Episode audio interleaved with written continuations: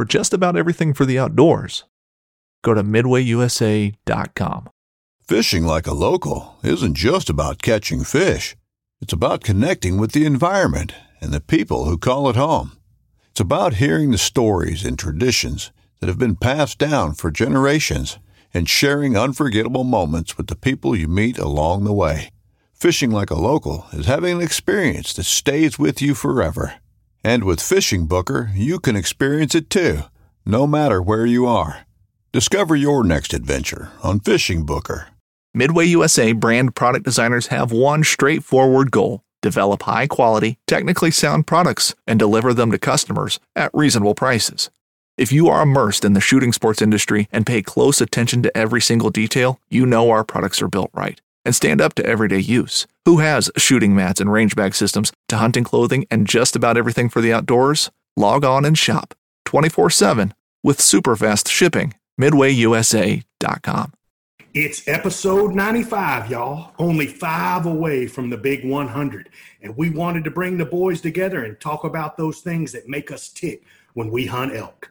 Look, y'all, there are lots of successful, incredible elk hunters out there, each of them with different styles and strategies and techniques. Plenty of people to learn from. So listen, learn, and soak up everything you can. But for our 95th episode, and coming straight from your elk hunting coach staff, it's the Elk Bros Playbook, the simplified, amplified, and verified versions from each of us on how we hunt elk, our expectations, beliefs, and what we know to be absolutely the truth. So snap on that seatbelt, y'all, and let's ride. It's going to be one for the books. Those topics, along with our Elk Bros shoutouts. So, my friends, pull up a chair, adjust your volumes just right, and welcome to Blue Collar Elk Hunting. Welcome to Blue Collar Elk Hunting, brought to you by ElkBros.com, with your host Gilbert Ornelas and elk hunting coach Joe Gilliam. You want to hunt elk, and they live to hunt elk. Their goal is to share with you what they have learned grinding it out for over 35 seasons, doing what they love. So come on into camp and set a spell. Welcome to Blue Collar Elk Hunters.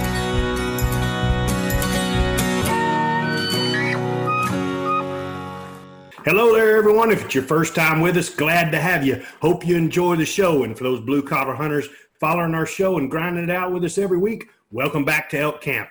I'm Gilbert Ornelas coming to you from Spring, Texas, the host of your show, and from Cimarron, New Mexico, your elk hunting coaches Joe Gilliam and Leroy Chav Chavez.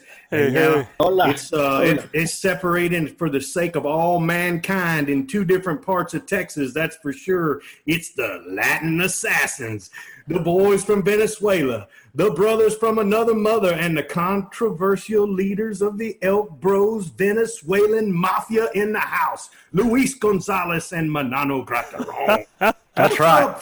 That's right. Yeah, you say Luis Gonzalez first. That's the way it's supposed to be introduced. So yeah, I, We I saved agree. the best Thank you. Hi. Hello, everybody.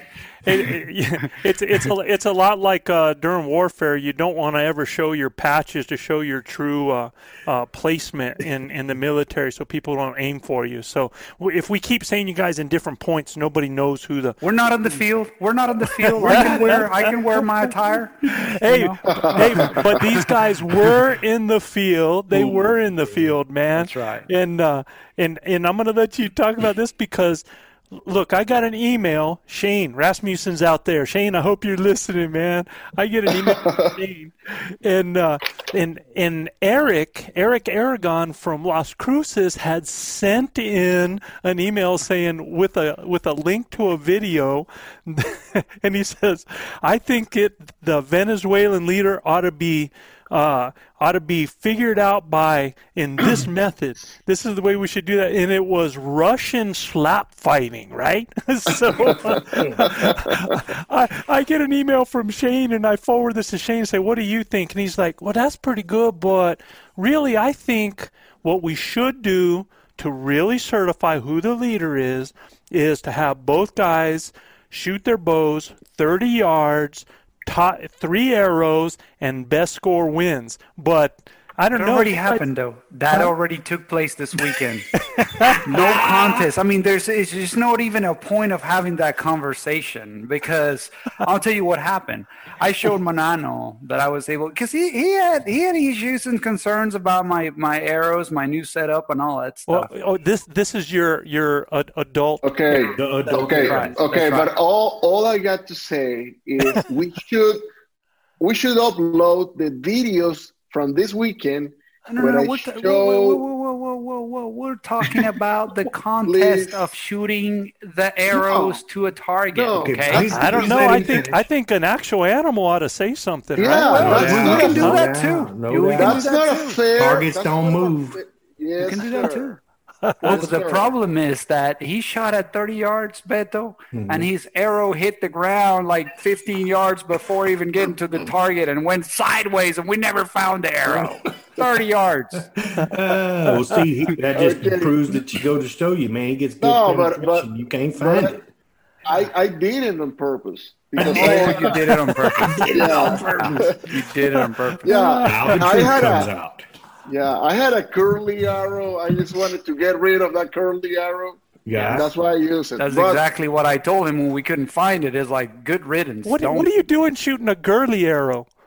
I just, I just wanted I just wanted to get rid of that particular arrow, but I used my straight ones to kill a deer oh, wait, and to kill a big old hawk. Hey, unbelievable look, video look, too, guys. Look, we're, Fantastic. we're not we're not sexual discriminate discriminatory on this podcast, man. You got straight arrows and girly arrows, man. This this We're not gender specific on that's our right, arrows. man. We're we're not doing We're that. not going Caitlyn Jenner here on our arrows. And.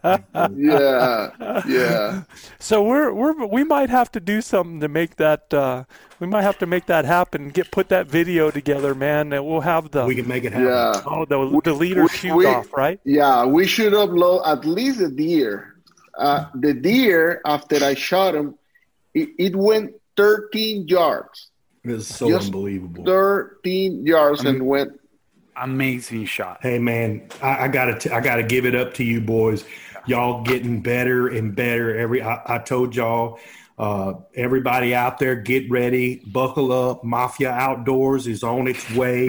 Uh, these two Latin fellas are the real deal. Uh, I've been hunting with a lot of guys in my life, and these guys are actual assassins with a bow in their hands, man. It was so cool to watch that video that Luis shot. It was definitely camera A stuff of Manano getting after it and putting a big old uh, Texas Red River whitetail on his keister, man. And I mean, there was no tracking allowed. Yeah. And for Oh, you guys, unbelievable shot. for our listeners, we better make sure we kind of pull them into that inside joke because you always hear us talking about camera A, camera B. Gilbert's even thrown in camera C. And, and what it is is when we're on our Elk Bros hunt, w- you know, we talk about who is the best cameraman, who's doing the camera A work, and who's doing the camera B work. And I guess the worst work is camera C. And when when we went out there for our first year. Manano was the man. I mean, Manano on the camera. I mean, he Okay, was, okay, was the okay. man. You know, Joe, Joe, Joe, Joe, please stop, stop right there. You Manano, used- Manano doesn't used- learn, dude. You don't Okay. interrupt somebody when they're talking no, no, good no, about no, you, bro. Joe, you gotta Joe, learn Joe, that when somebody's No, but- talking good about you, Yeah, you don't I know, Joe. interrupt them. he wants Joe- me to stop with Manano was the man. You want me to stop right No, there? Yeah, no, exactly. You use, you use, you use past tense. Manano was. I like what you're saying. Hey, I had Manano as my cameraman this year. He did a phenomenal job. I can tell. Did passed? Yeah, did. Yes, yes. I got, I- I, got Lewis's bull. I got What? what? Uh, What? Whoa! Louis- Wait a second. Wait, wait, wait, wait. Let's run. Let's. the let's first one. The first one. Oh, the No doubt. first one. The That year may be before, one of the best right? videos year in, in- in before, the, in the year past before but was I- in I- the past tense, right? but I got this year. I got Beto's bull, and Luis didn't get anything this this this season. Very I'm true. not even gonna. I'm not even gonna say anything. I don't know. It's, it's just based on results. Well, Manano, who got your bull on video this year? Yeah, thank you, Joe. Thank at you. at at what? Well, 15 yeah. yards. Who yeah, got that? well, but Well, it yeah, was a, uh, it was blah, a blah, blah, coincidence. blah, blah, It was What? a coincidence. That, yeah, that, he was there. That is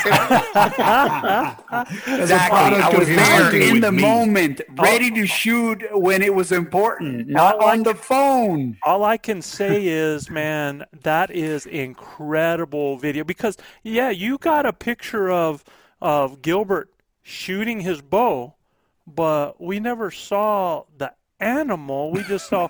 I mean, I I thought it was all staged, bro. I thought you were like Gilbert, throw your hands up in the Oh, air. come on, man. That Right? was real in the moment. No, there, bro. it wasn't a stage moment. But hey, but right, Beto? But No, on hey, on Luis's video, bro, I can see a Manano Grateron and I can see a beast walking in on him. It looks like five yards away. Yeah, it was I cool. mean, Yeah, it is. it was close. It was really And, close. and in slow mo, you see the arrow going Yep. into the bull. Animal. Yeah. Yeah, you even Yeah. see when he messes up and draws, and then his nock comes out of the arrow, and then he has to. Oh no, but that was cool hand Luke, man. on. That No was doubt. testament to a cool hand Luke right Yeah. there. Yeah, but you, So- I mean, you wouldn't have caught that if it wasn't for camera A over here. No doubt, no doubt. Hey, and look, he actually caught the draw and he caught the release of the arrow, and you actually hear it's really cool. You actually hear the animal get hit with the arrow. It's like, I mean, it is awesome, man. That was so cool. hey, and We can't same thing. use The some same thing for the whitetail he just shot this It past was weekend. that. It was an okay video. it was an okay. Yeah. So was for you, for for all of our listeners out there, I think they understand camera A, B, C. camera A, B, and C now, Yeah, man. we got it. Camera man. A is Luis. Camera B is being debated between Joe and Beto. Well, okay. Camera C okay. is Chavs Yeah. because okay. he hasn't been able to shoot anything yet. And camera D will potentially be Manano one day. Okay, okay. Let me say this because I have some. I have some leverage. some. I got some leverage. The first. Uh, it was uh, your first bull Yeah. because we haven't seen that video yet. Yeah. The video I took. Oh, we have. It's in the academy. no, but it's short. It's not the long video. Well, because it's got some issues. I mean, you you got to do a lot of zoom in and Well, zoom out, and then so when we're that- having a conversation, means- you're And I- filming the cow. Wait a second. Uh, I, I, in all fairness, I want to mention there was no sound because you didn't turn the microphone on. We can we can put some music. Yo, yo, you're supposed. You're supposed to t- say anything. Bro, I'm just trying to be honest, man. Y'all done throw me back to camera C. I got to do all the calling, and I get thrown back to camera C, We, you just keep doing the calling. We will fudge. you. Yeah. Make your camera. yeah, you Joe. stay there, Yeah, brother. You're doing great. Keep doing good. doing it. Keep doing. Doing good. Joe, hey, hey, this is really cool to let our listeners in on all this for Uh-huh. sure, Joe. But Joe, the countdown is getting tight, brother. I mean, Absolutely. dang all the rest of this mess. We're just five episodes away from number one hundred, Joe. And and and man, I tell you what, people have got to be feeling it, man. I mean, we got the full house tonight. They're getting they're getting the full mojo from us out there. And guys, listen, this is huge for us, man. This is huge for us. It's huge for blue collar elk hunting, and uh, y'all, we're gonna want to really celebrate it up with a special show. So on that show, we're going to talk about some possible changes coming to the show and what y'all can expect going forward in 2021. And you can, if if you got you could see the the bros' faces on this, man, their heads are spinning, going, "What's the possible changes coming up?" Y'all need to understand Joe gets very mysterious about stuff like that. I mean, yeah, he keeps it tight to the vest. He ain't even. Yeah. Look, yeah. look, when we get there, we're going to be sharing special moments. We're going to have our favorite guests. Uh, we're going to share who those favorite guests were, our shout outs, our favorite shout outs, some grinders letters, es- as well as we're going to be having some giveaways, man. So that's going to be a lot of fun, and we're going to be giving away some Elk Bros gear. We're going to do some. Uh, we're going to be giving away some free subscriptions to our academy. Um, we've got some other stuff coming from some other people, so Way I'm cool, really excited about that, man. And You if you haven't heard already, we're looking for two listeners, two y'all out there that want to join us on our 100th episode of Blue Collar Elk Hunting. And if you want to do that, if you want to hang out with us, if you want to be a part of that mess you just heard, man, uh, here's what you have to do. You're going to write in to info at elkbros.com and tell us two things. And listen, you guys, we have been getting letters, and you people that have been writing in, Uh, uh, good ones. Oh, good they're one, by the way. We're not replying back to that yet. We're, we're not going to do that. We're, we're waiting and saving some of that. So we are getting your letters, and man, we're just stoked by some of the stuff we're reading right now. But anybody else that wants to write in, here's what you got to do. First of all, tell us about your journey as an elk hunter. And your journey could, you know, tell us how 2020 was involved, but your journey might be just this year, it might be four years, it might be a lifetime journey. And I mean, I, I've got some guys out there that we've been talking to on the phone, that we've been emailing back and forth, and there's some incredible stories, some great journeys. And, you know, each of us has a story, man, and uh, you don't have to send us a book. You know, you can tell us a story. You can tell us what has been your motivation and how your life has changed because of your elk hunting journey there. That's first of all. And secondly, you need to tell us why you would want to join us, the Elk Bros, on our 100th episode. Why are you going to subject yourself to this? All right. So, and it doesn't matter if you did or didn't punch your tag this year, Right. or if your hunt is still coming up. We still we'll be selecting two grinders and giving gear to some of those others that write in as well. yeah, we're going to pick so many of those and give some gear out, right? Right. Right. Also, if any of you, our listeners, have a special topic that you would like for us to discuss on our 100th episode, we would love to hear it. Remember, send all letters and topic suggestions to info, info at elkbros.com. Guys, you know what time it is. Shout it's time for our Elk Road out. shout out. Shout New to our show, we usually send shout outs to a few cities with the most listeners topping our charts this week. Yep. And first of all, Elk Bro shout out to those grinders giving us some incredible reviews on Apple Podcasts. Jonathan Ledford, man, another country boy that moved to elk country. He went from Louisiana up there to Utah, Salt Lake City, Utah, man. Jonathan, thanks, bud. And B. Vickers, who has been wearing out the podcast for the last month. These guys gave us some great reviews on there. First up, we got. Uh, it was established in 1845. This city is known for its German Texas heritage, and it's the third fastest growing city in the nation. A large group of German immigrants on their way to Indianola, Texas, stopped here along the banks of the crystal clear Comal River and Guadalupe River and stayed. It is the hub of aqua adventure and general outdoorsiness. None other than uh, New Braunfels, Texas. Yeah. Brownsville, Texas. Yeah. man. the home Yeah. of the Guadalupe River and the Comal River, boy. Is that a word?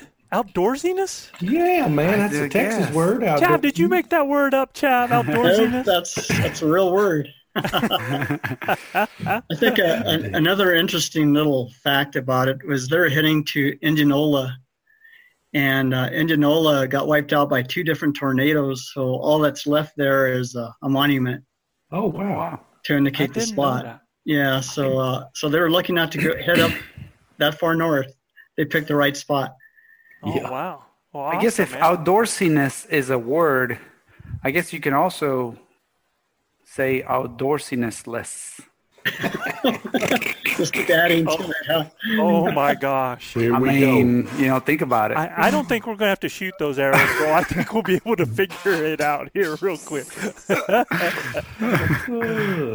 Up, you're up, Chav. Okay, next up is the largest city on the Kitsap Peninsula and home to the Puget Sound Naval Shipyard and the Bremerton Annex of the uh, Naval Base Kitsap. It is connected to downtown Seattle by two ferries. It was the historical territory of the Suquamish people. The land became available for non native settlement by the Treaty of Point Elliott and then developed by German immigrant William Bremer. Uh, and we're talking about Bremerton, Washington. Bremerton, Washington. From the East Coast, Bremerton, Washington. Yeah, I'm still I'm still waiting on I'm still waiting on some people up there to tell me what's been going on up there. Yeah. man, the views are still uh, unbelievable, man. Pretty cool. No Yep. doubt. Joe, next up, this city is located in the lower Shenandoah Valley and was established by an act of the Virginia General Assembly that was adopted in 1778 during the American Revolutionary War. Wow. Major battles were fought here during the Revolutionary War and the Civil War. It's the fastest growing city, city in the state. It is known as the gateway to the Shenandoah Valley in Martinsburg, West by God, Virginia. Country road. Take me home. Yes, sir. West Yeah, Virginia in the house from the East the- Coast. The Shenandoah Valley is gorgeous, man. It is, man. Yeah, yeah. I Let's grew go up Mountaineers. grew up going in those areas over there, Shenandoah and Blue Ridge Parkways and all that up there, man. Gorgeous sir. area. So, y'all, our next stop, our next top listening city is located along the north shore of Shuswap Lake in British Columbia, Canada. The name is an adaptation of that of William Celesta, the last of the Indian doctors of the ne- Neskonlith. of the, wait, I gotta uh, Well, my welcome tongue- to my world. Yeah, I gotta do I'm enjoying this. tongue. Yeah, go ahead. Neskonlith Reserve.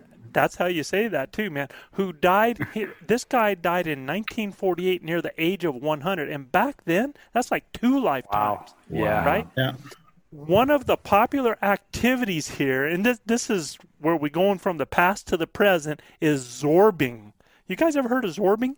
No. Mm, kind of. Okay. Zorbing is like a giant hamster ball for humans. Oh, wow. Oh, okay. Yeah, okay. Yeah, I Yeah. know what you're that, talking about. yeah. Yeah. Uh, it, even though it's one of the stranger extreme sports out there, zorbing is actually pretty simple. You climb inside a big inflated ball and you roll down a hill, man. And and it has also spawned other zorbing games. There's zorbing football. Yeah. Um, there's Yeah, I've seen zorbing soccer. So uh, uh, way cool. And this is in one other, none other than Celestia, Celest, Celista. I'm going to get this right. It's Celista, British Columbia, Canada. Our northern brothers and sisters.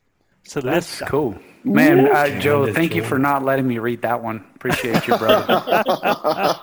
kind this time. Well, you and uh, look, I, I got an idea. If we are going to do something as a team building exercise, if we're ever going to do this sorbing as a soccer game, we'll Yeah, make yeah. sure Manano's the ball. Oh, yeah.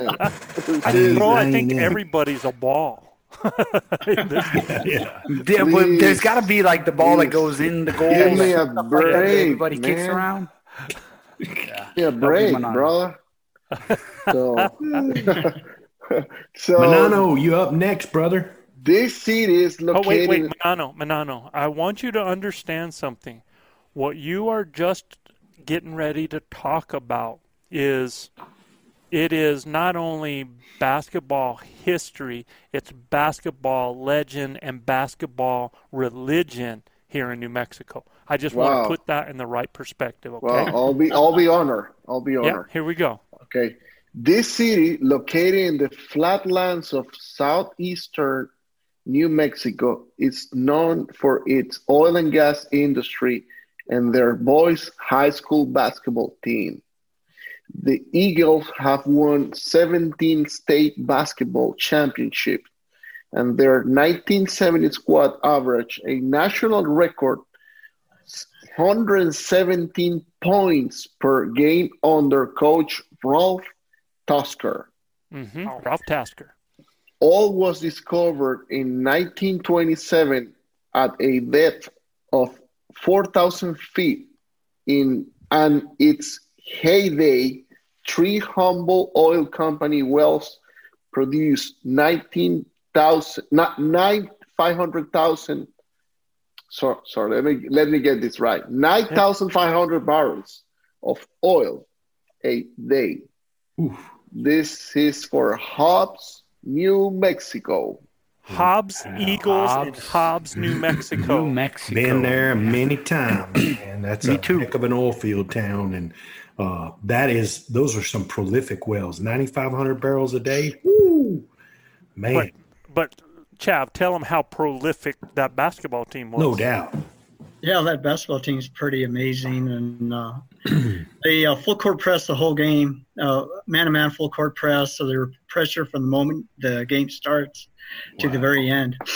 And on that In your oil- face the whole time. Yeah. Yeah. And on that oil well, you know, you guys know better, but uh, they said that they weren't sure where to put the first oil wells when they got there because topography is just flat, flat. There's no uh, no kind No of structure. Yeah. no structure of any kind that you could see where When you you would think got- there would be oil.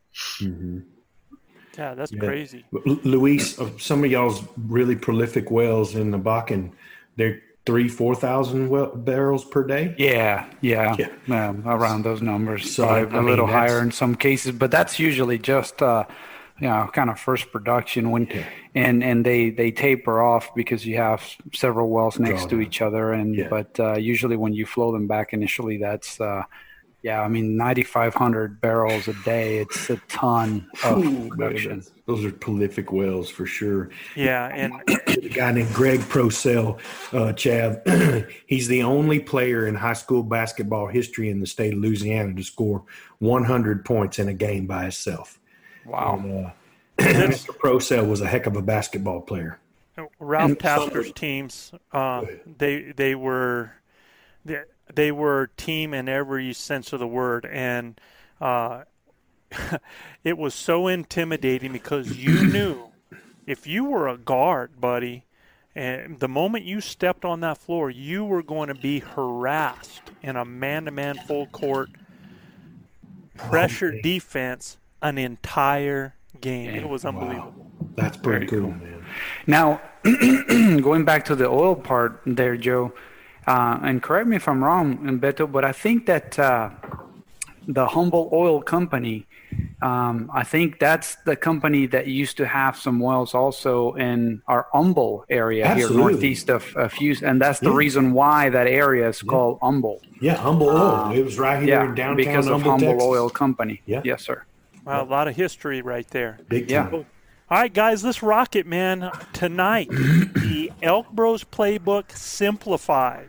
What it is, the main points, um, the things that we do that make us successful in the Elkwoods, guys. And uh, um, Well, this is good stuff. we want All to talk around. about those things, man. We want to talk about those things that uh, you know are are what we do. It's not that what we do is is what everybody has to do. It's not uh, uh, the only way to do things. It's just the Elk Bros way. And and what's what. I don't know how much you're going to hear me tonight in this. I'm sure you will. It's just a habit I have. But I'm really curious uh, to hear the viewpoints of each of our elk bros and some of these things and how you your perspectives on how you see what we do.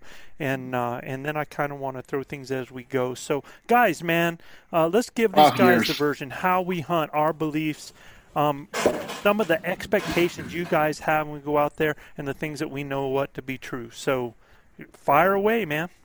Uh, if I may, uh, I'll- Absolutely. Please lead I, I think, man, I, I, I when when you told us the topic for today, the first two things that came to mind were um, relationship and uh, teamwork, and so. And those two kind of go hand in hand to me, Joe. I think um, we have an incredible relationship amongst our group, and uh, we somehow work to landed in positions to where we all have our strengths and weaknesses and cover for each other's strengths and weaknesses. that's awesome Um, we all have, you know, things that we're great at, and we all have things that we're learning, and then, you know, that are covered by other team members that they're great at those things and they're learning other things. And all if you combine that with the with the the passion that we share, the friendship that we share, the oh, yeah. support system that we have up in the mountains. Um, I don't think there is any of us that go out there thinking that um, selflessly, selfish, selfish, selfishly, self, yeah. selfishly, yeah. Um, of you know being just the one person that wants to tag out. I mean, I think we're all in for everybody, and we all concentrate on the person who doesn't hasn't tagged out yet, and, and you know needs the help the most. I, I think it's just the nature of our relationship and that has created that team environment in which we support each other so much. So I, I personally think, and yes, and there are within that we have we have built a method of hunting uh, we have built a set of beliefs as a team, and we have clear expectations from the get go. But I think that to me is the core of what makes us us and makes us successful up in the mountains. Man, I you know that's so cool that you you said that because I mean we are definitely all different personalities. Oh, for sure. You know, and uh, it, it's pretty cool. I think that's one thing that that those people listening to us right now really like about this group is, man, we are just uh, so different in so many ways, but we we all have a, a, a commonality. Now, that's awesome, Luis. And and we're sold out to one another. You know, yeah. Uh, I, I, echo those sentiments as well. What Luis has said, uh, it's kind of uncanny, man. I, I really you know, and cliche-ish at the time. At, at the time of saying that, it's kind of uncanny. But you know, w- these guys have only been hunting with me and you, Joe, for what four years? Uh, five years. Five. Yeah. So, mm-hmm. yeah. So I mean, uh, that's really short period of time to build that kind of bond. And um, these guys are. I wouldn't want to hunt with anybody else. I'm telling you. Uh, well, when you think about that bond that was created between yourself and and and me, for sure. I mean, yeah. It, it, was it was that it was probably that four years of of you know being together and mm-hmm. you know uh, yeah no I, I, and there were things that you did and things that I saw because uh, I think a lot of us are alike in a lot of ways that you know we don't do buttholes man we don't do uh, selfish people we don't we we don't work well around people that don't that don't have your back yeah, that ain't down for the for the group. you know, yeah. I mean, yeah. look, there's not. I mean, every one of these guys, when we talk about guys that want to ride the river, they're in. No matter if they slept two hours or they get, they've had ten hours, and you know, it, it doesn't matter. I mean, look, I I killed that bull last year. I knew the cavalry was coming. Manano was dead on his feet, about ready to pass clean out, and uh, had done all he could do uh, the whole it, and, and look when you're in the mountains it is a physical siege but more than anything it's a mental siege that wears you down right and yeah. these guys i knew the cavalry was coming uh, so we never quit uh, when they got there we were ready manano and i butchered that elk we were ready to get get him all packed up and go. And these guys never complained a bit. Uh, same thing with the, the night I killed a bull two years ago or a year ago. I mean, it was it was brutal because these guys had already been working on elk for the last two days, you know. And we treat we treat every elk as if it's our own. Man. Absolutely. I mean, yeah. it's just that's, that's, that's the way I see it. You know, I enjoy it almost the same. I you know, to me, it's just kind of the same passion, regardless of who killed it. Yeah, it's a total team yeah. effort. Yeah, total that's team really effort. important. As far as how we hunt, Joe, uh, well, we, before, but I'm gonna before you hold on to that thought, okay, Gilbert, and sure. we're gonna hit that because, you know, I, I want to do some proof in here because we've gotten to the point that I mean, when we have to take care of an animal, being able to take care of that really helps the group to go back out again, and. Mm-hmm. You know, I'm kind of uh, the central caller in, in, in this organization, and mm-hmm. man, when I came after I killed my bull, Luis and Manano were like, "Bro, we've got this. We will process your elk. You yeah. take the guys, man. You know, get them out there and and uh, we've got your back. We're going to take care of it. I mean, and they had deer licenses, man. Yeah. Uh, they could have been out there hunting on their own. They could have been thinking about that, and I wouldn't have blamed them for doing that. I'd have stayed in and done that, and said, "I'll get out with the guys as soon as I get it done." You know, if they wanted to go do their thing, I couldn't blame them for that. But, but you know, and I wouldn't expect them to do what they did. But that's just the kind of people they are. They are. You know, Yep. and uh, I mean, it was um, was beyond cool. You you would have done the same, Joe. The thing is, I don't know how to call it properly. need to change that, man. We need to change that. We're working on. We're working I, on it. I, We're I, am working working on it. Yeah. I'm All right. working on We're it. working I know it, how man. to cow call at least. Yeah. so I don't know how about to view. you were going to say, but- Gilbert. No, I just you know, as far as how we hunt, man, it's a it's kind of a complex scenario. But look, I, I wanted y'all to understand how we hunt is aggressive. Okay, uh, if I can explain it in one word, man, we are going to put boots on the ground and we are going to cover properly uh, into you know using the wind and everything that we talk about on these podcasts. But we are extremely aggressive in our approaches to elk hunting. And I think I think that word aggressive, Beto, is is leaning more towards persistent. Yeah, yeah, yeah. Because man, are we stubborn? Yeah, no doubt, no doubt. You know? Look, I'm. Joe says this a hundred times, and and we all look at one another and go, "Was that an elk?" because if Joe hears one, man, if Joe hears one, we're going. You know, and it's also it's also the mantra we have too, man. You know, I'm driven by coaches like that. That uh, I'm driven as a person anyway, but when coaches uh, hey, we got a job to go do. I'm in. Let's go. You know. Uh, and now I might have to take a break halfway through it because I'm about ready to die. Uh, but at the end of the day, I'm down because I'm telling you, man. If you can get me within 80 yards of that animal, he's in serious trouble, right? So I feel like how we hunt is extremely aggressive. We're going to create our our opportunities by using what God gave us, our feet, our calling abilities, and we trust one another. When I'm with Joe, man, it's like I don't have care in the world, man, because that guy's gonna get the elk to me. Now it's about me finishing, you know. Uh, and I felt that way too, calling bulls in for Brendan. I mean, you know, we were very successful calling bulls, and we just got to finish, you know. Uh, again, how we hunt, I, and I adopted that that uh, that style. You might ask Chav because he's been with me a lot. Uh, I've adopted that aggressive style, and, and and when I'm with Chav as much too, we hunt for to see elk. If if we can see them, I there's no doubt in my mind that I can make a play and get in there and get it done. Right? Um, it's kind of like the the Venezuelan boys, man. That you better not let them see you because they're gonna come get you. You know, uh, especially with the.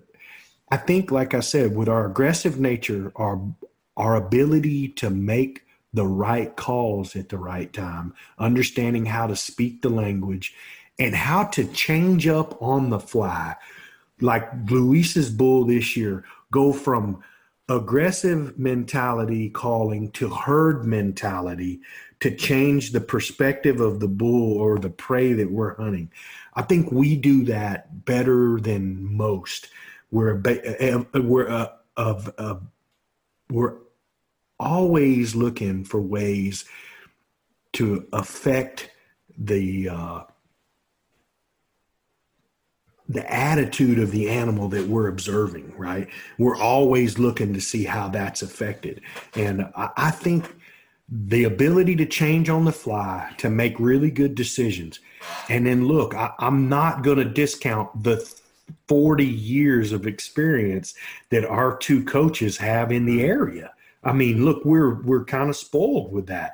These cats know every nook and cranny that these these elk can get to or get in. So, you know, we're kind of cheating a little bit with that. Yeah. We're not having to do a whole bunch of scouting and and, and things of that nature, e scouting. I mean, these guys know the area like the back of their hand. So, But you bring up a good point, though. I mean, in our playbook, the more you know an area, oh yeah, the the the more advantage you have, and that's why we had a question last week when uh, one of our our listeners talked about going from one area to another. It- Well, there's nothing wrong with that. Um, but I, I was like, well, if I have elk in the area and I'm having encounters, I don't know if I want to give up that home court advantage. You Mhm. know, Mhm. yeah. Yeah. So that's one thing that For sure. No, and and look, we jumped. We jumped on on a flatter part of the learning curve. You know, Mm-hmm. you guys learned the hard way, Joe. I mean, you guys me, took I- s many many years to Uh, to uh, get up to that point. I, I was I was about to to address something like that, Luis. Uh, uh, I was brought by Luis to this beautiful group, uh, and I of course I, I was a uh, rifle hunter before, and I knew how to decently uh, harvest an animal, but it would have taken me I don't know how many years to be where I am right now in elk hunting if it would have been without Joe or or Chav or or Beto. I mean, I feel I'm Or feeling Luis, yeah, go ahead. no, no way. but but I, I, I feel to, to, to, to put in that perspective, I feel I I passed through the university of the elk hunting because the way that Joe's and and, and Chav and Beto uh, taught me and taught us how to elk hunt was I mean it was really really easy. It was a it was a a, a, a, A coaching cool- style. yeah, I mean, it was a, a really effective uh, way to, to, to learn and, and to quickly learn how to hunt and to and to to understand the language. Yeah. And, and it, it was really really easy. animal behaviors. So let me ask you this, Manano. How how much did you know when you were first coming in? Sure, you had Luis that was giving stuff to you, so you had kind of a, a perspective or an expectation going into My- the first time you came with us. And how did those expectations? How have those expectations changed from originally to currently now? Okay, I, I'm gonna I'm gonna say this really quick. I fell in love with you, Joe. After- Got a man crush. yeah, yeah. No, no. or my- daddy my- issues. my my my expectations uh I I I I said Luis uh would you ask him ask them if I can go there just to make a you know good food and and help at the camp and be there I I went the first time I I I didn't Yeah. have any any tag Yeah, true. just as a And- cook. Yeah.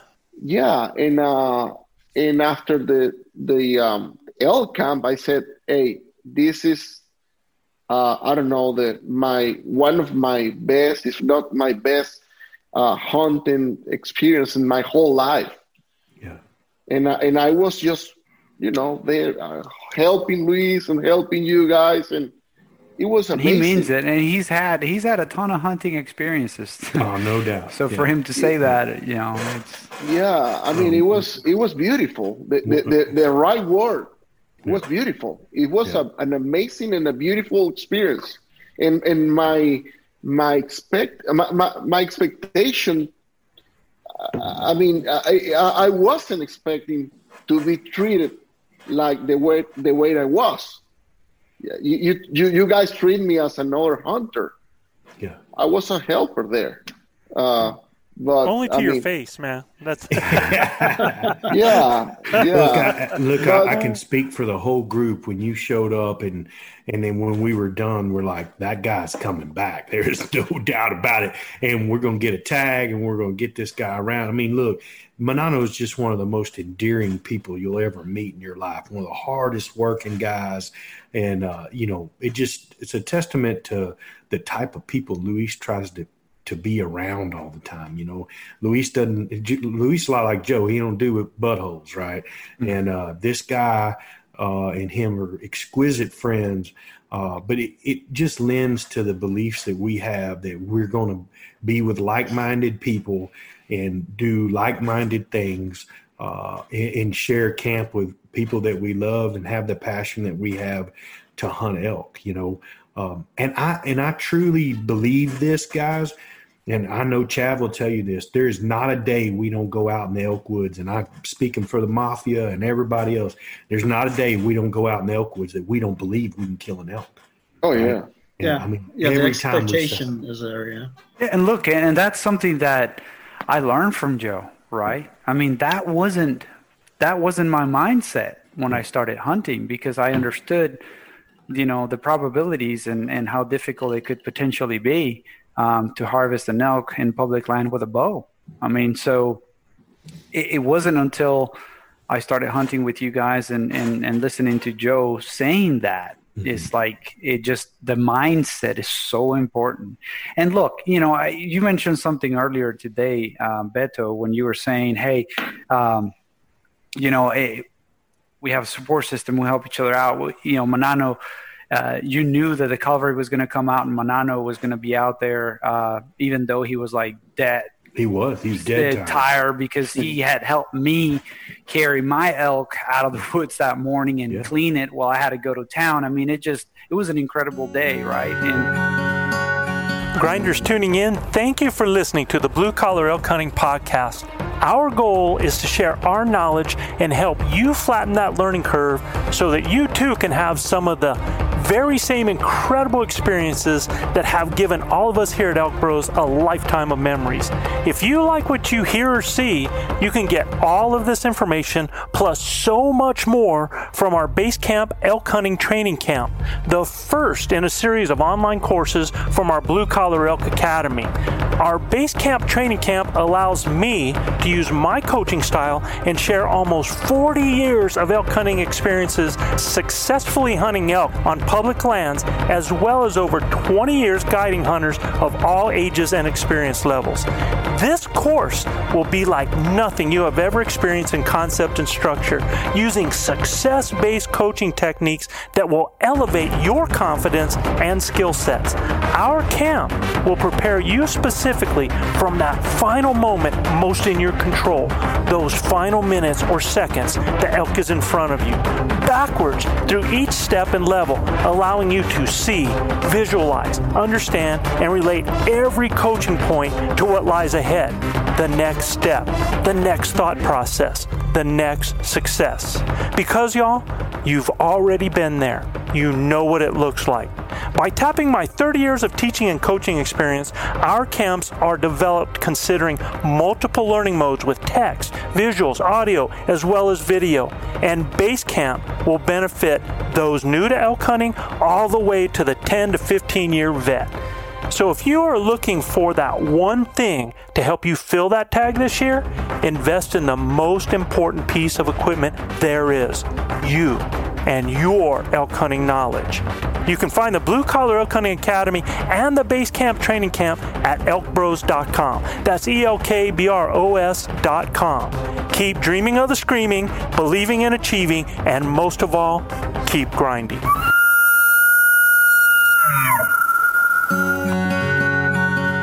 But the point is, like, look, it's hard. And hunting elk, it's extremely tough and challenging the way we do it. Okay. And yes, you hear us saying all these positive things, and yeah, we keep this positive mindset. Look, man, we're humans, yeah. and there's days out there that we're friggin' mad and upset and tired, yeah, and we don't want to hear anybody talk, and we're, we're like just had enough, right? yeah. But because this is that's you know we are comfortable in feeling that way around another, our friends while hunting because we also know that they understand us and they will support us and they'll just kind of do you know pick us up and help us out and in a way just kind of support us. Joe the day that um, Manano killed his bull, and you know we had a blizzard coming in, and you know we had to get that bull all the way down from that mountain into the four wheeler, and then it was just driving all the way back. It was like we were, I was exhausted, and when I get back to camp, I realized I freaking dropped my phone in the middle in the middle of the snow and it started snowing like crazy. We're at camp. We're probably an hour away from this place and i'm like man i i just i popped a gasket at that point. I was so upset, man. But guess what? Joe, Joe could tell.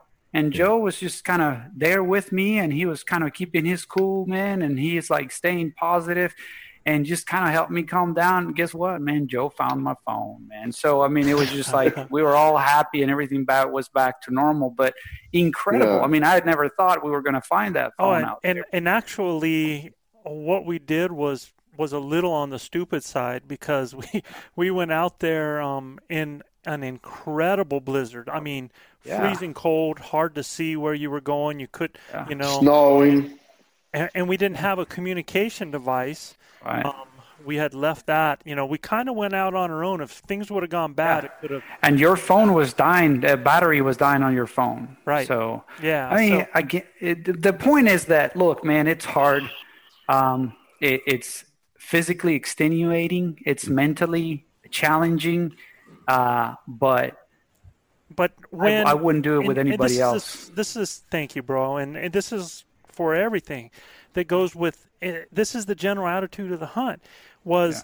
there was a point looking for that phone, just like when we're looking for elk, just yeah. like, yeah, exactly. that you know that Luis was like, "That's it, man. I'm not going to find it," yep. and it it was just like, "Let's go look one more time." Yeah. It was yep. the, one more ridge. It was that one more, you know, 100 more yards. Yeah. It was just that last hour of the this, day. This that, drop that last off this minute ridge. of the last hour. Yeah. Let's just give it one, one more, more try, shot. right? That's right. And we go back after looking all this time, gave it one more try, and guess what?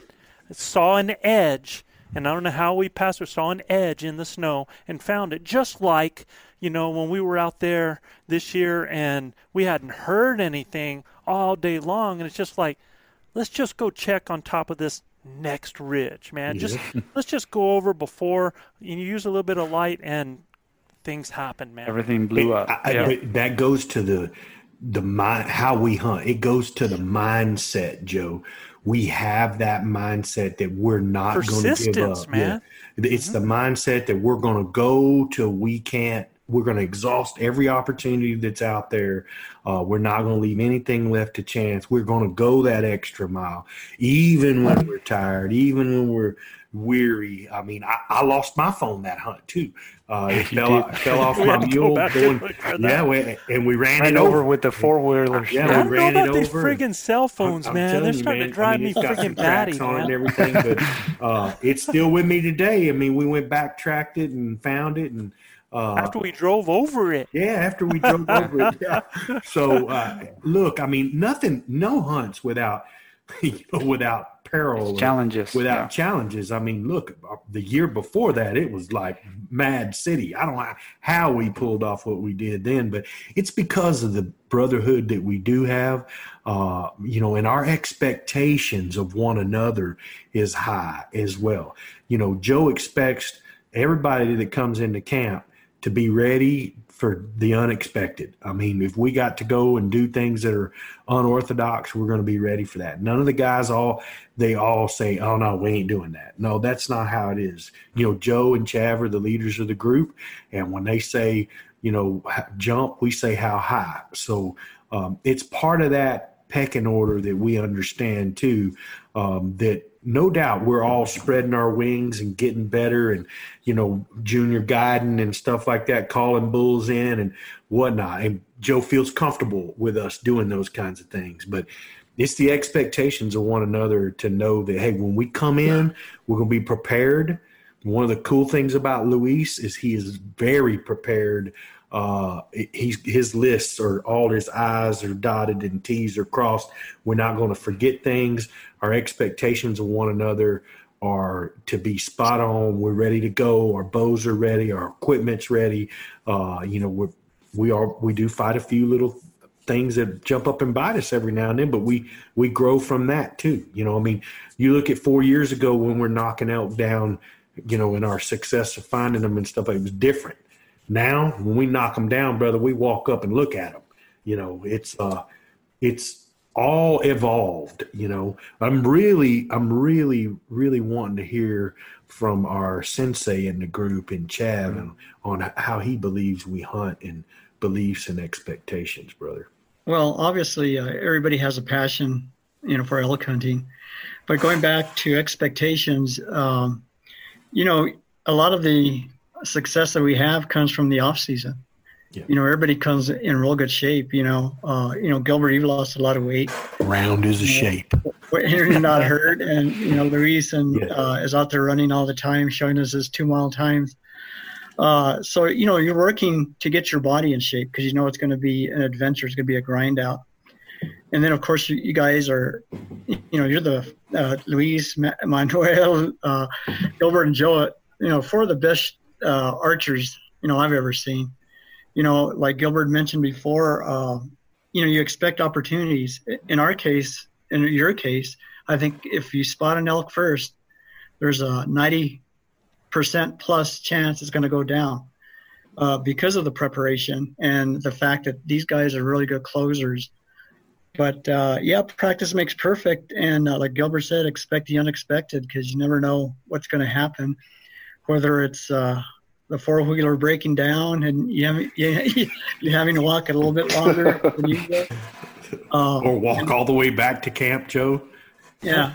And uh, Gilbert mentioned also is, you know, uh, you know, Joe's a, a real good coach. And when he says we're getting up at four o'clock in the morning, there's a reason for it. You know, that's when you can hear the elk. Or if you stay out later after dark, you know, you're not just walking back to camp, you're trying to locate for the next day. So there's always something going on. And what I like about that group too, it's always evolving as far as uh, every time we're out there, everybody's gaining knowledge and everybody's attempting to learn how to bugle and cow call and all that, which will make the group even better. You know, so uh, you know it's it's an awesome group to be a part of. It really is. And that's um. Well, that's and you've been thing. our big inspiration too, Chav. Watching you go, sure. what you've gone through, uh, it. You know, how can we not? Be prepared after watching what you've done and and look you've been my coach for you know four or five years now so uh, not having my coach at my side this year was tough you know uh, but we all were you know pushing and that mean the first person I wanted to text when I when I knocked that bull down was you. So, yeah, it was it was great hearing hearing the results. It was pretty yeah, awesome. Well, we we we couldn't do what we did this year without having that inspiration. I promise you. I, I think I can speak for all the guys for sure. It puts a lot I, of things in perspective and you know that that's the other thing is is the friggin' pride thing. Look, all of us are competitive. All of us have pride. yeah. But the and and for you guys that are listening, don't expect your group to be like this. What I want you guys to understand is it's just not an overnight thing. And, mm-hmm. you know, we have various personalities. We're all so different, but we allow learning moments. And, you know, when things like Chav said, when I'm when I'm getting up at 3:30 and I'm guiding guys and they're not getting up and I'm having to get them up, it's kind of like where I go, "Hey, you know, this is your hunt you yeah. want this you got to show it you know? And and i might have to say that but i'm only going to say it so much and it's that's a learning moment. Either they bite buy in or they don't. And you know i mean we give each other crap all the time about stuff and some of that is actual Man- manano doesn't bite. I, I, I, bite He snores all the time. He snores. After you tell him that, he just stays there snoring. 13 seconds. that, that's true too.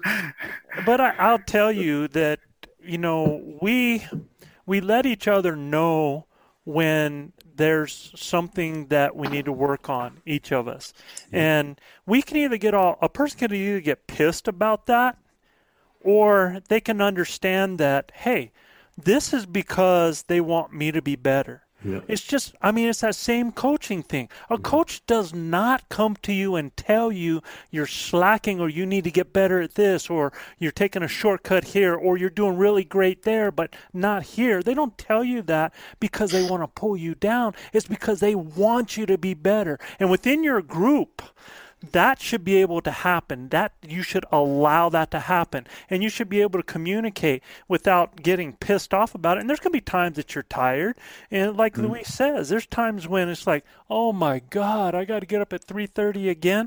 But it, it, hey you know it, how bad do you want it? And that's what i tell them look it's your hunt man. I mean it's been mm-hmm. 350 days of wanting this mm-hmm. and you don't want to get up because of some sleep, you know, that's just, uh, and we do that. And he hears that message. He hears that message when I talk about calling. But at the same time, I put my money where my mouth is because, look, we want to kill elk. That's our goal. Our goal is to punch attack. So it's to be the best we can at the time in the situations that we are. But at the same time, we want to build for the future. We want to be stronger as a group. So I get in a situation that there's an animal out there. I'm like, Luis, call, bud.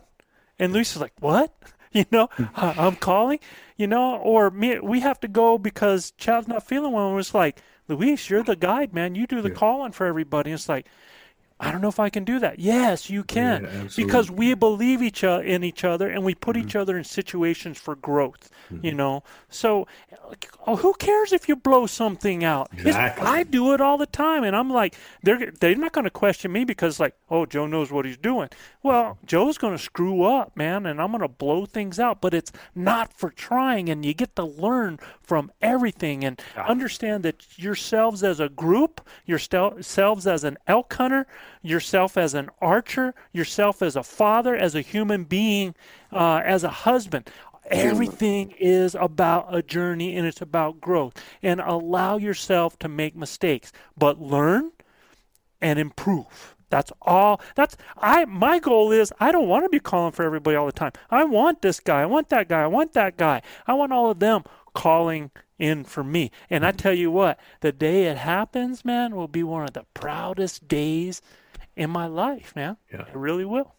That's cool. Well, I've gotten to witness it. So I've gotten to be on calling a few bulls with Joe yep. and, and having, you know, Joe actually shoot a tree and a bull at the same time. so, I mean, I, have witnessed that. It is so cool. I've called in some bulls for Chav. I've called in some bulls for Brendan. And I'm telling you, you know, five years ago i couldn't do that. Six years ago i couldn't do that. I, I, started evolving and getting better and getting better and watching watching luis grow into a, a really good uh, elk caller has been awesome. I give him a lot of crap but he has gotten very good.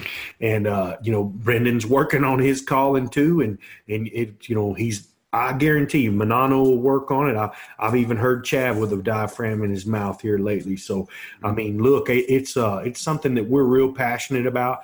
I love calling elk. I love seeing their reactions. Uh, it's one of my passions that I like to do. But, you know, when we talk about what we know to be true, what we know to be true is our equipment. Okay. It's standing the test of time, right?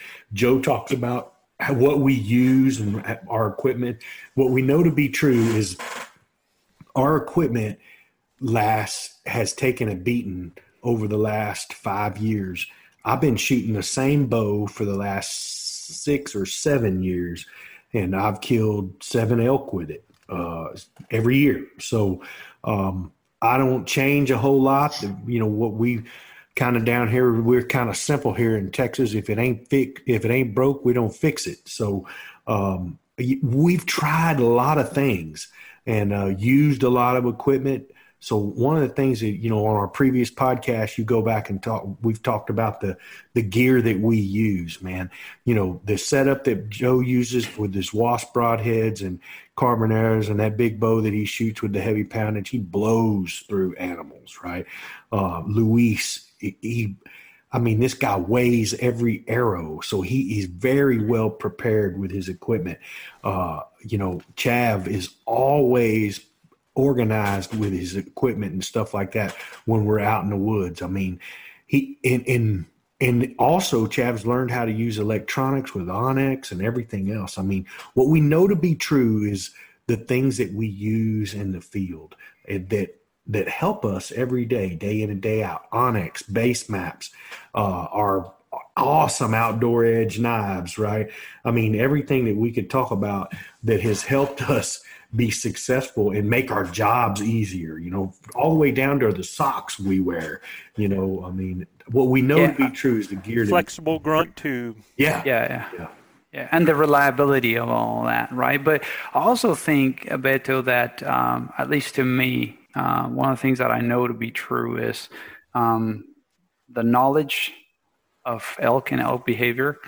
Um, I, I, think in my journey, it has shown me that understanding and knowing elk better has made me has given me more opportunities yep. and uh, better opportunities. And um, so, yeah, everything Even you're recognizing saying, an opportunity from not one. Right? Correct. Yeah. Correct. And and so to me, knowledge uh, goes hand by hand with with with the equipment, like you mentioned, and also um, back to real quick back to expectations. You know, it, I would like people to understand. We hunt seven days, and we have five to six tags to fill in our hunts. Killing five to six elks in seven days, guys. It's it's, it's yeah, it's a feat. It, it's I mean, I just I I look back at the hunts I've had with you guys and seen the number of elks that we've harvested in the short amount of time, because people need to understand. I mean, we kill something midday. Look, that person is going to be tied in for the rest of the day just cleaning and and processing, processing. and maybe you know uh, uh, getting that elk out of the woods man it's right. just i mean and then you know the other guy's got to keep hunting and then it's just like just the logistics behind five to six people trying to harvest five to six elks in seven days is out of this world yeah. it's i mean so that's our expectation we go out to the woods yeah. expecting to harvest an elk per person and fighting hard for it all seven days we're out there. We've done two in a day. I mean, yes. we killed we killed uh, uh, three elk in four days, man. I yeah. mean, uh, and I think we ended up with four elk in in four days. Yes, I think five something days. like that, or four elk in five days. And yeah, uh, and, it, look, that's the cool thing about this group. When Joe knocked his bull down, every single guy went and got on that bull and we got him done quickly. So everybody was ready to hunt that evening. You know, yeah, we yeah. could go back and, and knock it out. And, and, and the mafia boys were there back at camp. You know, uh, it's, it's exactly right, Joe. You killed your bull in the morning. I killed my bull that evening. Mm-hmm. Yeah, that's you right. So I mean, yep. that was crazy. We, have done that two years in a row because yeah. uh, we've had an elk taken in the morning and, and then that's, that's that's when that's when I kill my elk in the morning and then you killed yours in the afternoon bit. That's yeah. right. That's and right, and Manano killed his the evening before, so that yeah. was three elk in two days. Two days. Manano, I'm I'm curious to hear from you. What one thing do you think that really separates? uh, what you've learned over the last five years than when you started? Uh, well, to to analyze myself, what I'm doing while hunting. Uh, after after I learned that I have to be in front of a tree, and I have learned, and I have learned. That's what we know, know to be true. Thirty years in my in my country with my father. Get behind the tree right. Yeah, yeah. Had to break some old habits. Yeah, yeah, yeah, yeah. And uh, in in I I always while hunting, I always question myself if I'm doing and I if I feel comfortable uh, doing what you what, what I'm doing right now. I mean, it's are you shooting in a in a in a, a, a good animal? Are you able to make an ethical shot? Are you able to to be are you prepared to take this animal and and one of the one of the main uh, uh, I don't know if it's a skill or or or good point of, of, of view of, of, of, the, of uh, Joe is every time after I kill something or uh, or after I attempt to kill something, he he would he he would come in and say, "Hey, okay, great job, but you have to do this, this, and this." It's a quick feedback, but those heavy words, I always keep in my mind. You know, like it's it's uh it's like a like like, like I'm recording right now his voice. Mm-hmm. Hey, you have to do this, this, and this before the animal comes and it's a I don't know. It, it, it was for me a game changer. Like, like I said in the beginning, uh, this is the university. It, it, it, was it was like a, a, jump from from from scratch. as a hunter, as an elk hunter. Yeah. So everything changed.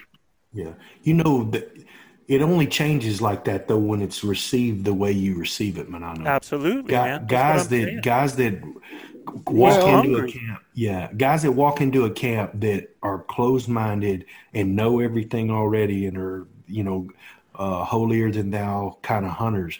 They'll never be able to learn stuff like that because Well, they're not open. They're not open and humble. They're not humble in their spirit. Like Yeah. you. Yeah, But, but the thing coachable. is, uh, What- but the thing is, uh, Got to be coachable. Yes. Yes, absolutely. I think that's And what you- we do better than You can learn from everybody, Yeah. you know, We're learn something different. Yeah, but but you have to be aware. If you're a good hunter, I mean, if if you if you wanted to be a good hunter, you have to be aware that every single hunt is different. If you're mm-hmm. hunting whitetail here in Texas, I mean, to put in a, s- on a spot on, on, on a stock on a whitetail hmm. deer here, it's like cornflakes. Yeah, it's like walking over cornflakes. Exactly. Yeah, it's. I mean, Good it's luck not with that. possible. Yeah, So- and, and if so you are hunting up there, you have to listen. The, the I, I'll tell you, there's to come into my camp, to stay in my camp. There's it's real simple. You know, I look for somebody that is a hard worker, self motivated. Um, I don't mind people making mistakes. I just don't want them making excuses for those mistakes. I, I want them to be willing to learn, to be coachable. If you're not coachable and you want to act like a know it all and you want it to become a pride thing and you want to be a butt about it, I don't want you around me. There's, uh, you, you, you're not going to improve and you're not going to improve our group. Uh, so, I mean, it's real, it's real simple with that. I mean, i if, if a person is a hard worker, if they're self motivated and they are passionate about hunting, then I, I've got the formula for a great hunter.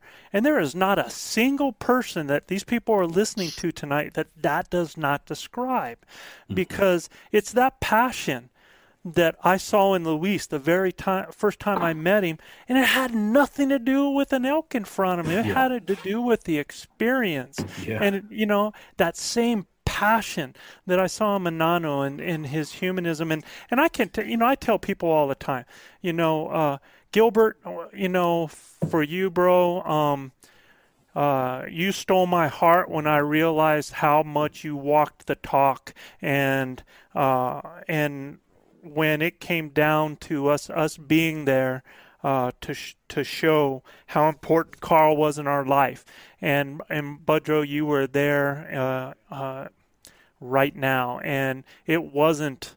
It none of it was fake. It was a genuine love, and your passion for hunting is second to none. And and I've said hard things to you in your life, and you could have just puffed up, and you could have just been, you know, hey, what the heck? I've killed a friggin' thousand whitetail. What's that Western jerk telling me for, right? Yeah. But no, man. I mean, we became tight, and I, and I'll tell you what.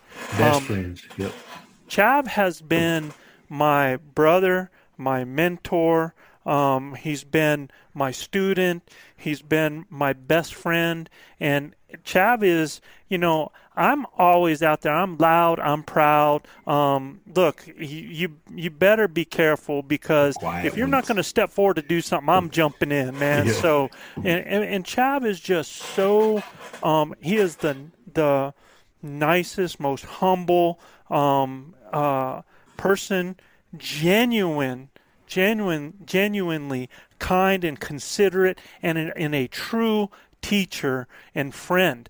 Uh, you won't find any better. I mean, his example, and and you, you know, Gilbert, you knew Chav way before you knew Chav, Did, just yeah. from From, from elk, elk camp. That's right. Yeah. Yep. And so you guys out there, surround yourself with quality people, learn from them, um, take them for who they are because they're, you know, they're not all going to be the full package, man. None of us are, right? But you can each take those strengths and you can, you can, look, uh, if we were to have a political and religious conversation right now, you'd All find we're all over the friggin' board, right?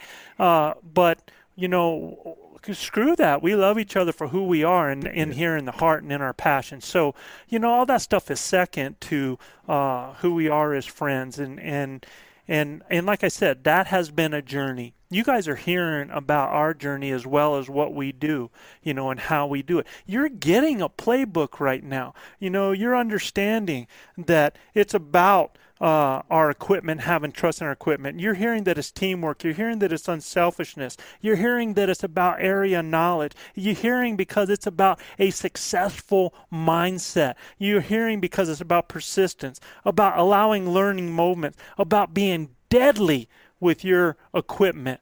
You know, I mean, deadly. I know when these guys pull back, man, something's going to die, man. Yeah, absolutely. You know, and you do what you can, but you allowed your group to build and have learning move, uh, moments, and you allow yourself, allow yourself to make mistakes, and be ready to change whatever's going on. If it's not working at the drop of the hat, man, sometimes you just got to change up. You got to be smart, use your head, and not be stubborn, not to be locked in you know, hunt the rut, don't be in a rut. That's the yeah. one thing I tell people all the That's time, beautiful. man, like mm-hmm. that. So uh, there's there's some of those things that we have there, and you know, here's what I know to be true, and I'm telling you guys this. This is what I know to be true, how I feel, and how I want you to feel. That when I take this hand and I wrap my hand around that bow and I step out into those woods and I smell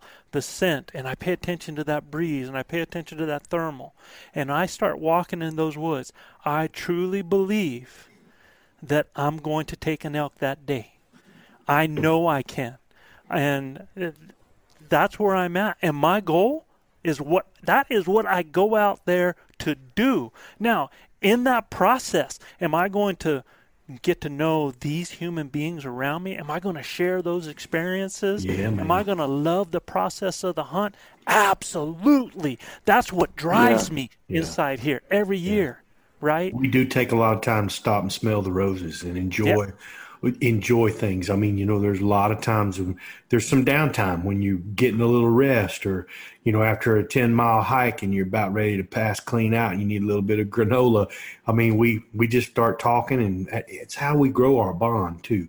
And look, man, every, every one of these guys have been there at that, at that point of where you're just like, oh man, I don't know if I can go another inch, you know, but it's, it's the, the goal of the group to help one another through those times and we can count on one another to be there if we need one another. We just absolutely know that these guys are never going to give up on what we do and how we treat one another. I mean, they're just not going to give up on each other, uh, no matter what. Whether we're tired, we're weary, it just doesn't matter. These guys are an exquisite group, uh, and I challenge you guys to to have yourself uh, surrounded by people like that. And if you're not hunting in a group like that, and they don't you, you, they don't have share those same values, man, I, I challenge you to do that because it will take your hunting experience to a next level uh, and and and grow your bond with you guys that you hunt with.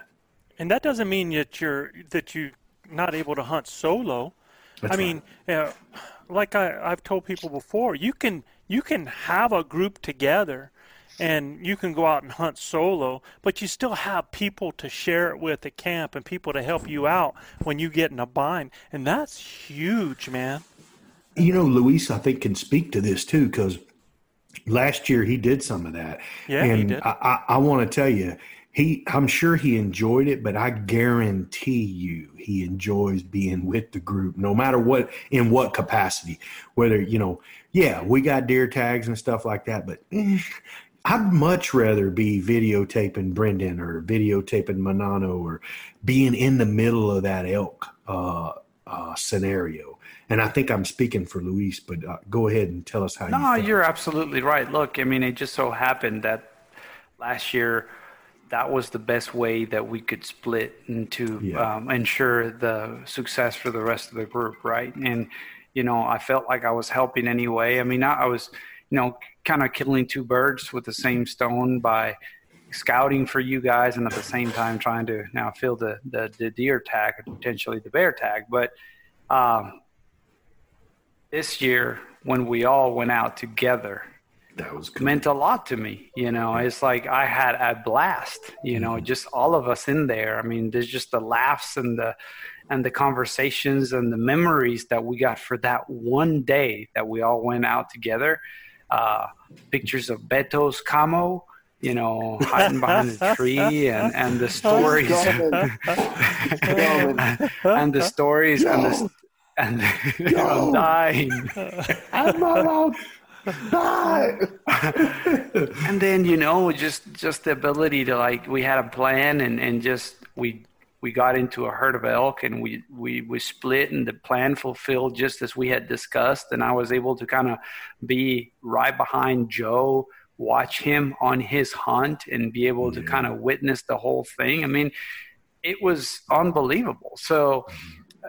yeah I mean there are times in which you kind of have to go solo like you, you guys said and and look yeah, yeah you enjoy it. You, you enjoy nature and and you you figure out a, w- a way to help the team by doing that. But and i just there's something about spending the oh, time together out out in the woods. And but uh, and I want people to understand too is that sometimes hard decisions have to be made. I mm-hmm. knew what it meant to Luis that year, but it wasn't functionally correct at that Right. time. Yeah. And he was actually helping us more by not being with us, even though I knew it was tough. Even this year, we didn't do it to appease how he felt. Uh, we did it because it was functional and, and it accomplished something. By having two different photographers within that group was something that we needed to do for Elk Bros. I mean, Yeah. that's a big focus for us now, where it wasn't before. It was just all about the hunting. You know, now it's not only about the hunting; it's about sharing the hunting with all y'all out there that are listening. You know, we, we're trying to do that part, and and we do have some fun, and and it can be seen it, it, it can be seen for the first time. This is uh this is a picture of Gilbert uh, showing how effective the that Bakru Bakru camo camo is, is. and I, out, look at how well he blends into that tree, y'all. where is he though i can't i can't Where- see where- him where though is- Where- That back crew where- camo can hide me from the smallest tree. I'm telling you right now. That's was heaven, awesome, man. man.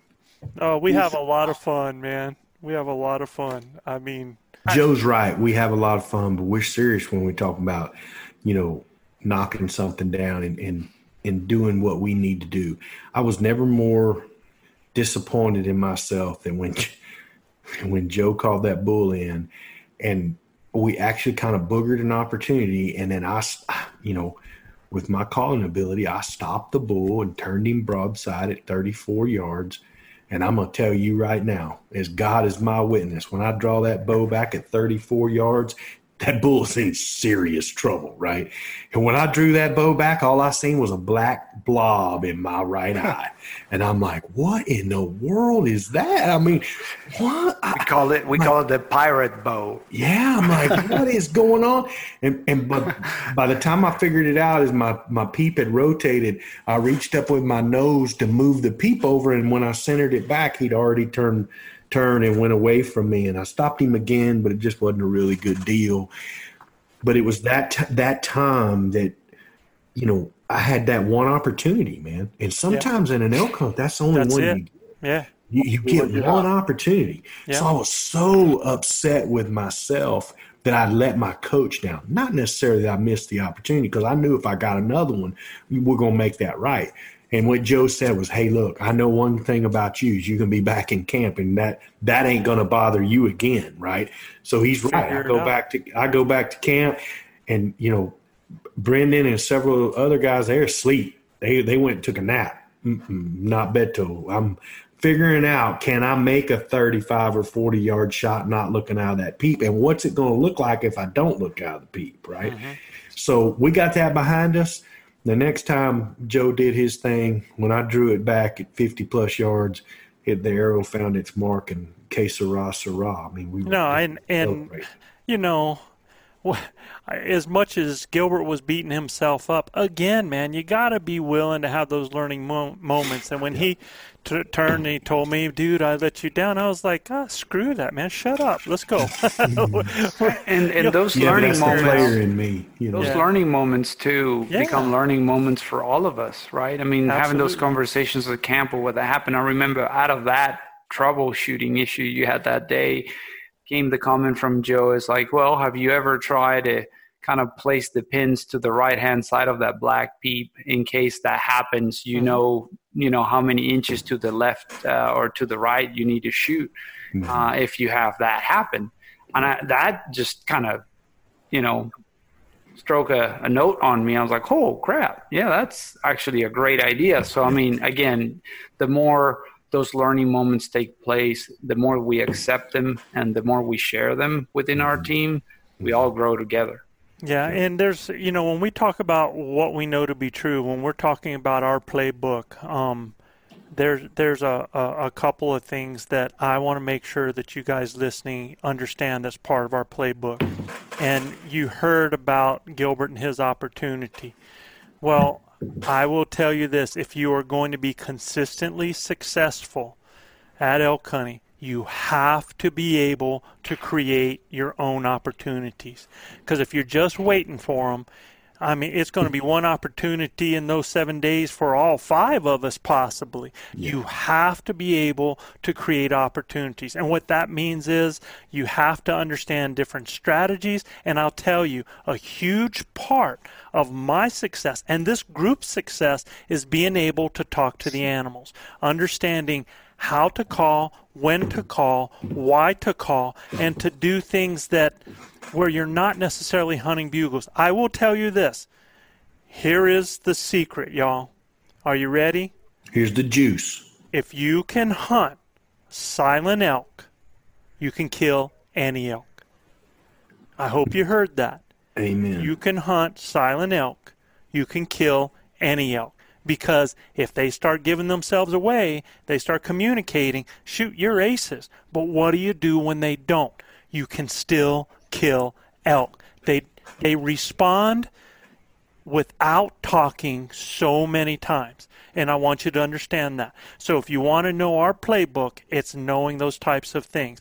And I mean, you've heard about all of the areas that we've talked about. I'm not sure that we've covered everything in that, but you've heard an incredible conversation from a very successful group and why we're successful. You've heard the Elk Bros playbook.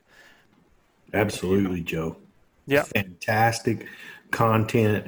Uh, bro everything- before I, I know you're getting ready to put take us out you're so good at it but i want to tell people out there too is um, guys um, we're just about to our 100th episode and we have done a ton to try to help you flatten that learning curve you're letting us help you help yourself and uh, we spend a lot of time doing this. We spend we spend money doing this.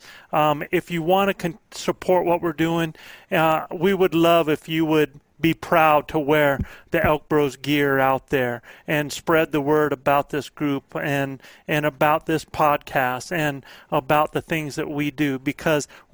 I got news for you. We believe in you. We know what you're capable of doing, and uh, uh, all we ask for you is go throw a review out there for us. Go ahead and rate us.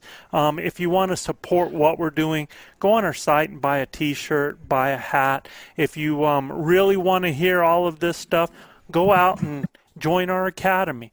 You know, do those types of things. We are going to continue to do this.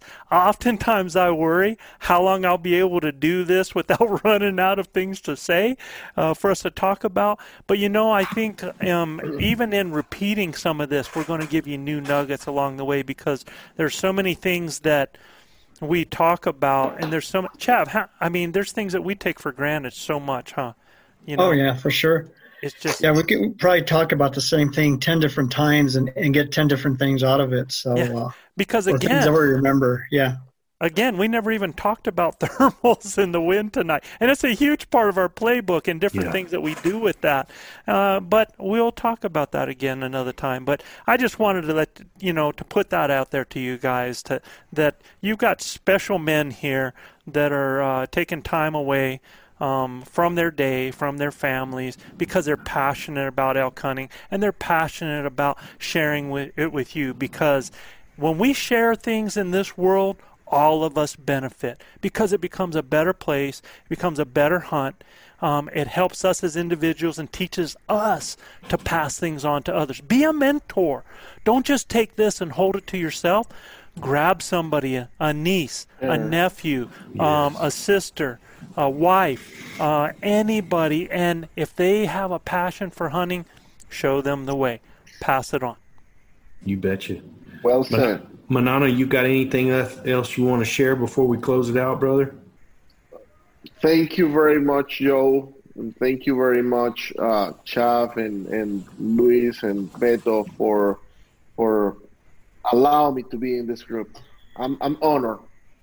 Well, we we're honored to have you, brother.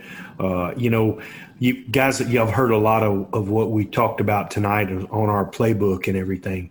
Uh, and you know, uh, some of it's a little sappy and stuff like that, but we truly have a love for one another and we love hunting elk. Uh, it is it's genuine. It, it's genuine Absolutely. for sure. We've got some really cool things that we're going to probably start doing. So y'all keep looking. You know, I've already coined this phrase out. I want to put it out on Elk Bros Nation.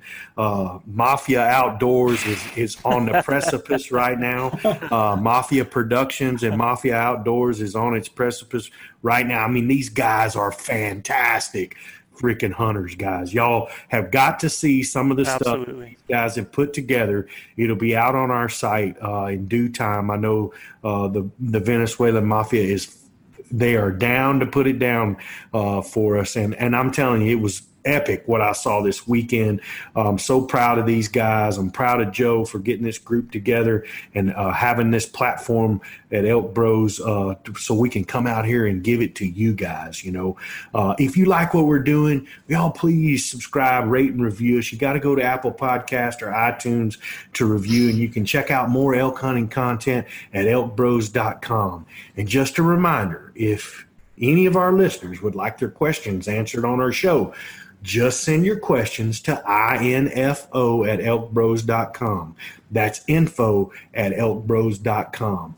Amazing show tonight, Joe, uh, from down here in the heartland of the big state of Texas to all of you guys in New Mexico.